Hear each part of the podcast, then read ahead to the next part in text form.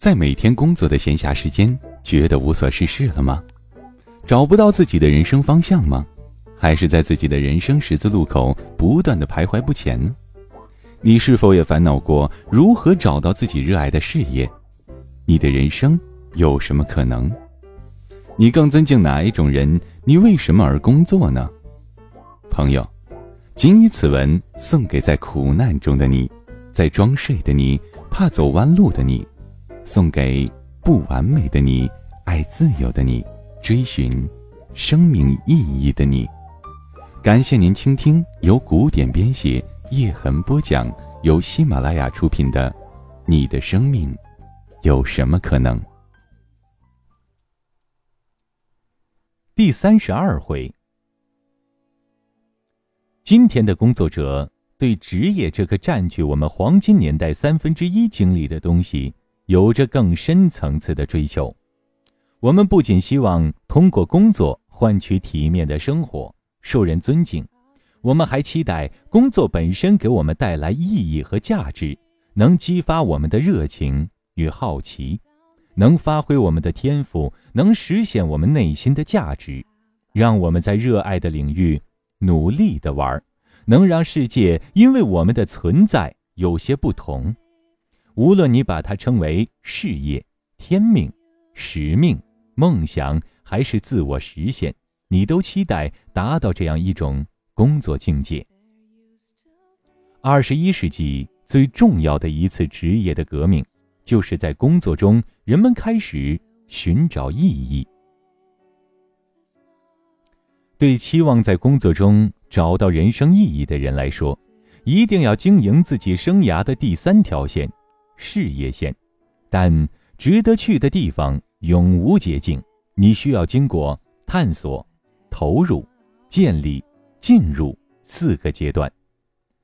探索期，事业线的开始总是模模糊糊、断断续续的，寻找自己的事业和天命。是一个反复确认的过程，很多选择出现又消失，希望产生又破灭，每一个都似是而非，远看很美好，走近却让你失望。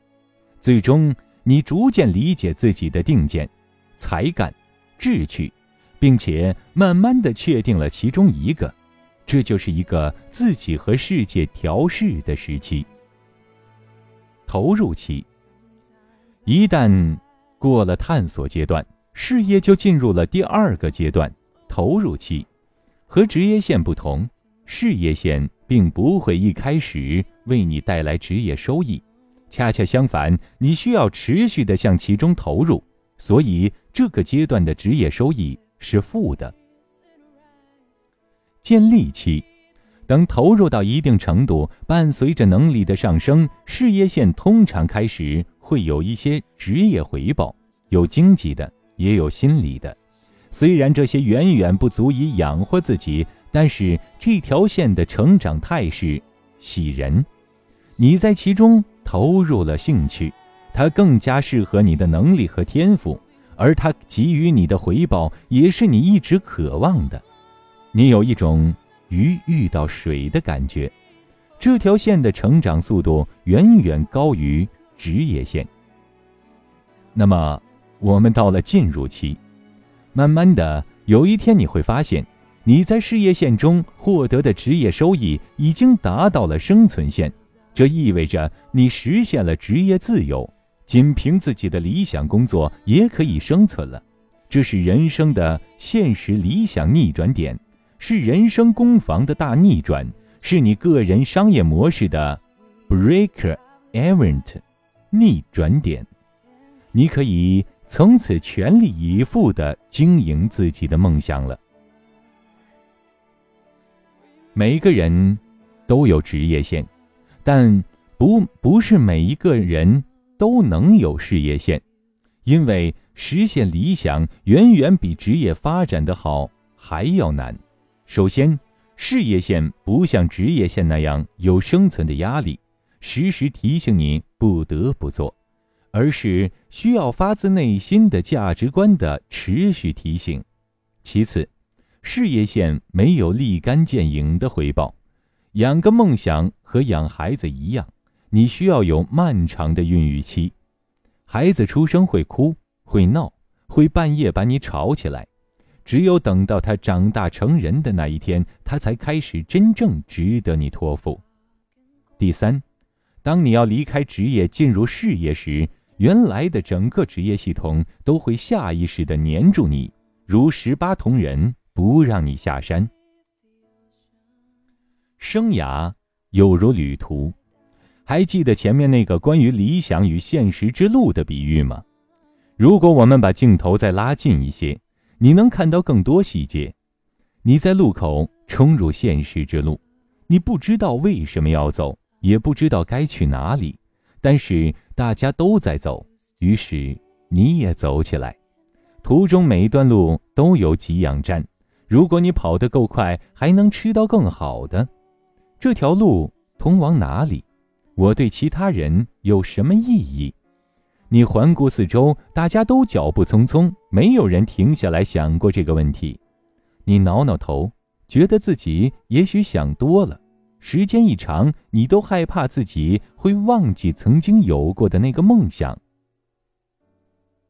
你还记得你的梦想吗？有人一直都记得寻找那个交汇的路口，有人则在行进中慢慢的意识到那并不是自己想要的。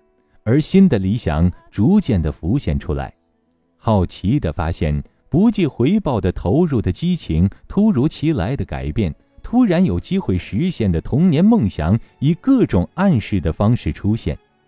理想生活的入口其实一直都在，而且就在你走的现实之路旁边。终于有一天，你找到了理想的入口，确定。这就是自己要走的路。一开始，这条理想之路仿佛行不通，和你常走的大路不同。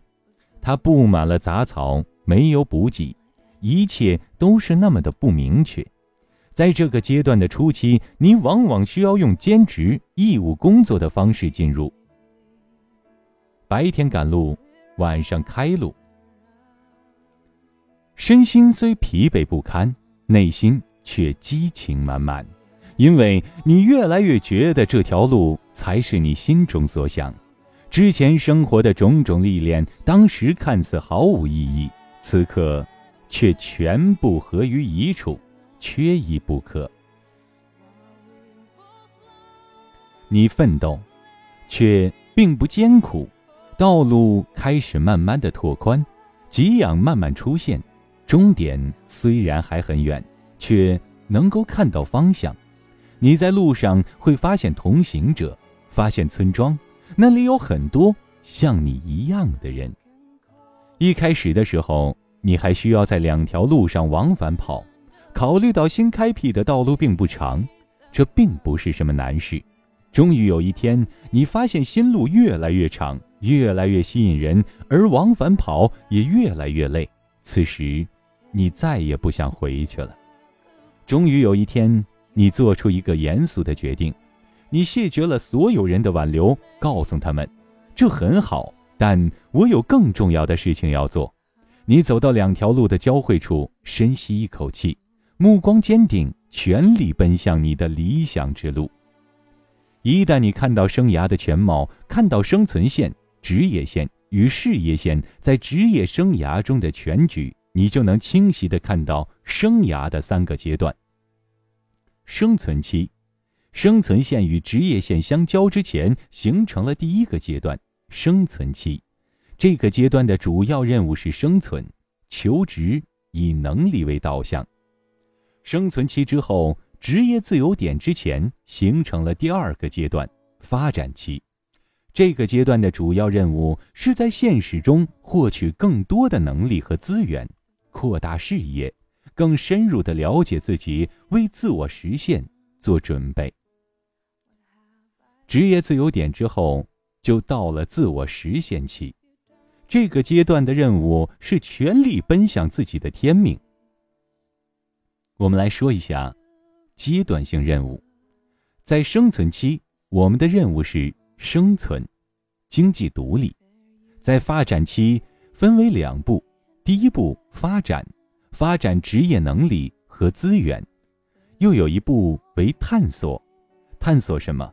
探索并发展职业可能，自我探索，自我实现期分为切换和实现，重心从职业线转移到事业线，实现自我实现。亲爱的听众朋友，您现在正在收听到的是由喜马拉雅出品的《你的生命有什么可能》，本文作者古典播讲叶之痕。如何在严酷的现实中实现自己的理想？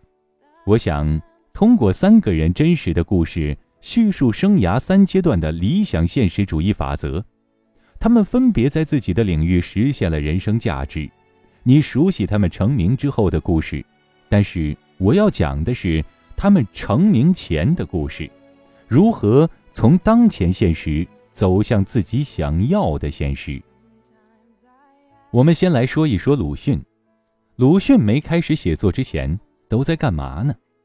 在中学时代课本里认识鲁迅的人，你一定拥有一个和我类似的记忆：一个很硬气的老头子坐在扶手椅里面，抽烟，寸头，小胡子，瘦削，大褂，横眉冷对。他说的名言也印证了这一点：吃的是草。挤出来的是奶和血，路是自己走出来的。在别人喝咖啡的时候，他一直把文字当成匕首和头枪。如果我也算在写作的话，那鲁迅就是我写作的导师之一。不是院子里有两棵树这种，我喜欢野火集，喜欢鲁迅杂文中的犀利和幽默，喜欢他写东西淋漓尽致，不骑墙。我看到的那个版本不仅收录了鲁迅的杂文，还附有当年对对战文人的文字，这就让一场武术套路的演示变成了文字肉搏，旁敲侧击，旁征博引，指桑骂槐，奥妙无穷。鲁迅先生笔法犀利，大开大合。只有多年后我看《笑傲江湖》时的快感可以与之相比。那鲁迅穷吗？这在我看来几乎是一定的。在白色恐怖的上海滩，在国民党特务的围剿下，弃医从文的鲁迅先生一定活得极清贫。要不他怎么那么瘦，还有严重的肺病？但是这一切难道不是作为斗士、作为棋手、作为中国人的脊梁所必须的吗？作为一个典型的中国九年制义务教育下的学生，这应该是我和大部分中国人共享的鲁迅记忆。当我开始研究生涯三阶段的模型，越来越理解社会与人性时，一个疑问却越来越挥之不去：一个无产、以斗争为主业的作者，到底可以在环境中撑多久呢？在鲁迅的文字中。他坐出租车、逛书店和琉璃厂，喜欢看电影，养活了太太许广平和孩子海英，还雇佣了女工。这么大的支出从何而来？写斗争的文章，谁来为之付钱？如果今天的一个人希望在当代也过上鲁迅的生活，他的道路又该如何走？我开始研究起鲁迅的生涯发展。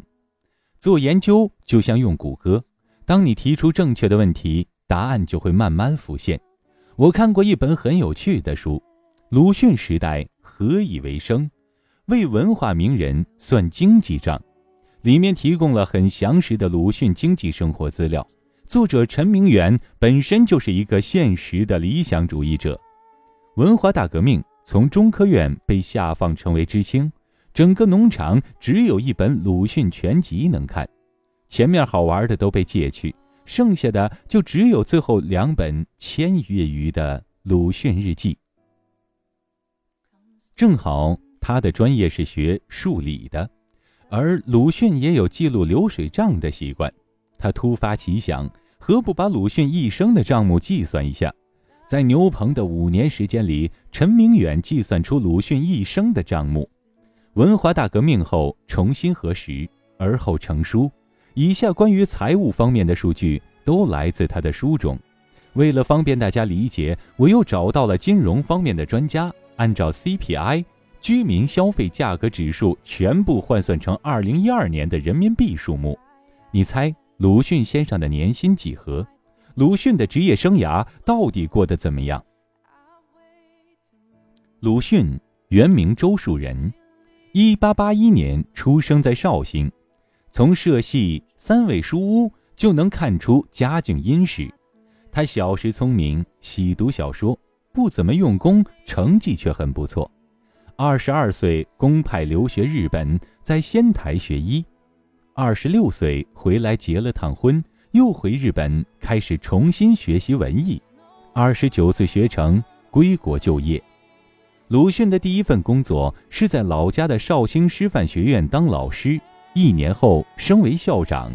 一九一二年，临时政府在南京成立。三十一岁的鲁迅应蔡元培的邀请，成为教育部公务员。这一干就干了十四年，一直干到十四十五岁。当时的公务员收入还不错，任职期间，教育部的月薪从二百四十元（约两万人民币）升到三百元（二点八万人民币左右）。如果你在一九一四年的北京遇到早上去教育部上班的鲁迅，你就和你遇到的大部分的公务员一样，他有一点教员的傲气，也有公务员的平和。一九一七年张轩复辟的那一年，他曾愤而辞职。第二个月平乱后，他又回来继续上班。如果没有那场五四运动，周树人。也许会沿着自己原来的职业路线一直走下去，画出一只不错的职业线蝴蝶。五四运动给鲁迅的职业发展带来了一个巨大的转折，让他对自己当前的职业有所反思。在五四之后，他开始发展自己的事业线，教学与写作。从一九二零年八月开始，鲁迅应蔡元培之邀，在北大开始讲课。他的第一条事业线教授生涯在徐徐展开。鲁迅在北大的课酬不高，每周一小时，一月十八元，约两千三百多。他的讲课水平不错，几年下来，兼职的学校越来越多，最多时兼到八家。四年后，一九二四年，他大学授课的年收入达到了八百零八点五元，约九万多。一九二五年。他去西安讲课一周就赚到了三万四千元，算下来课时费每天六千，大概相当于今天一个普通大学教授在外一天的培训费。讲课还有个意外收获，在北京师范大学教学期间，鲁迅认识了许广平，他未来的妻子。大概是从三十八岁起，他对小说的童年爱好重新萌芽。公务员周树人开始探索自己的第二条事业线——作家。这年四月，第一篇小说《狂人日记》发表，鲁迅的笔名也正式启用。接下来一年中，作者鲁迅发表了不少文字，谈爱情，谈如何做父母，还翻译了小说《一个青年的梦》《工人遂会略夫》。鲁迅就这样度过了自己的四十岁。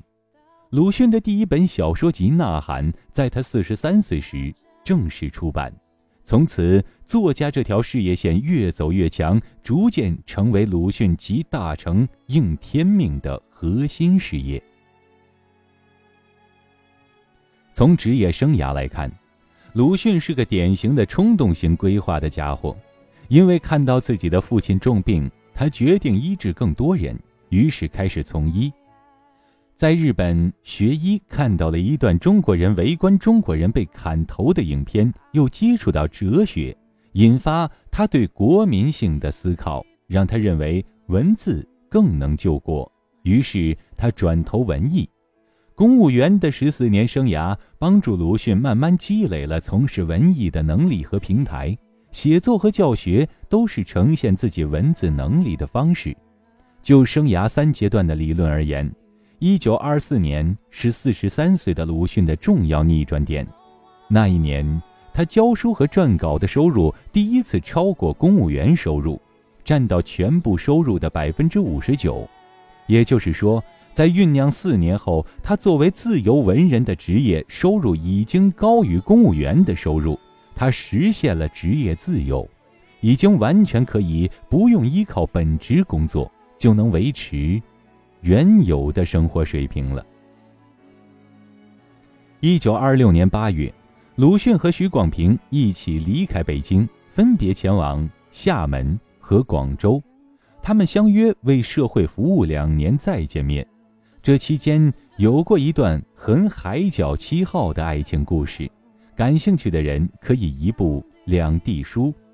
鲁迅去厦门大学做中国文学史教授。开始自己的第一段正规教授生涯，不过鲁迅不算是个好员工。四个月以后，他离开厦大，前往中山大学任中文系主任兼教务主任，但这份工也并没有遵循 HR 一年之内不要乱跳槽的忠告。他做了十个月，又从广州离开，前往上海。说实话，让鲁迅这样的战斗者做教育主任。实在是个大错误。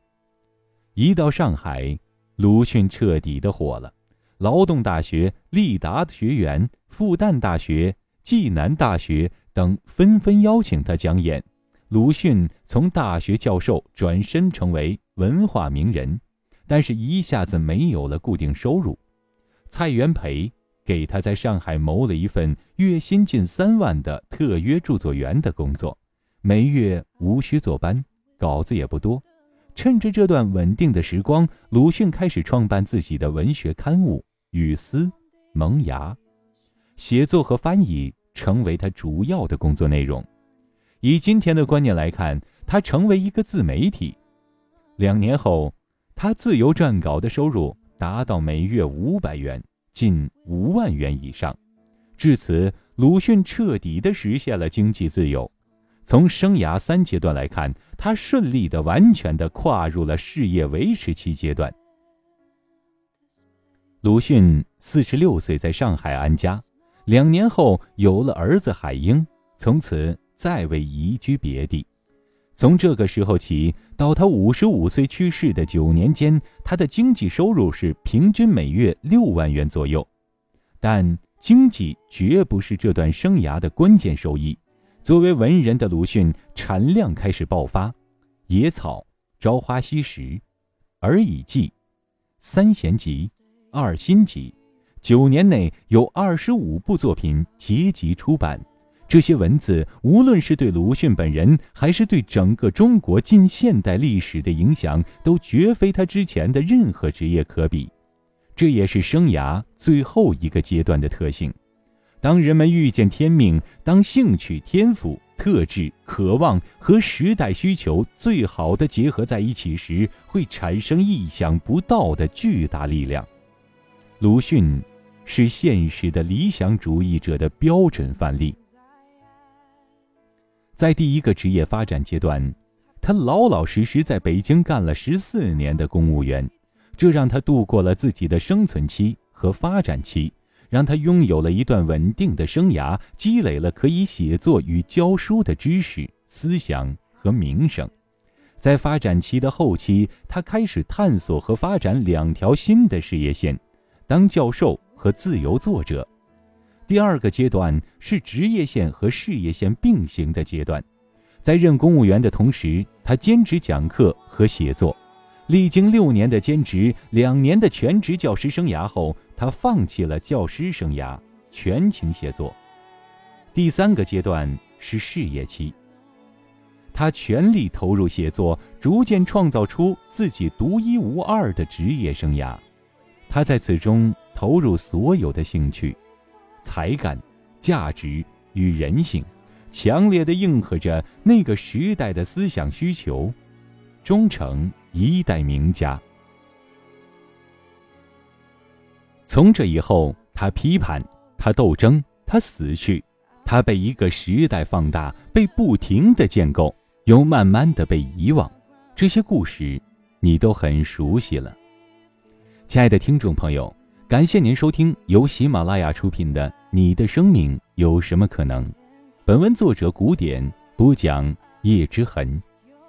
今天的节目就播讲到这里，想要收听更多精彩内容，欢迎下载喜马拉雅手机客户端。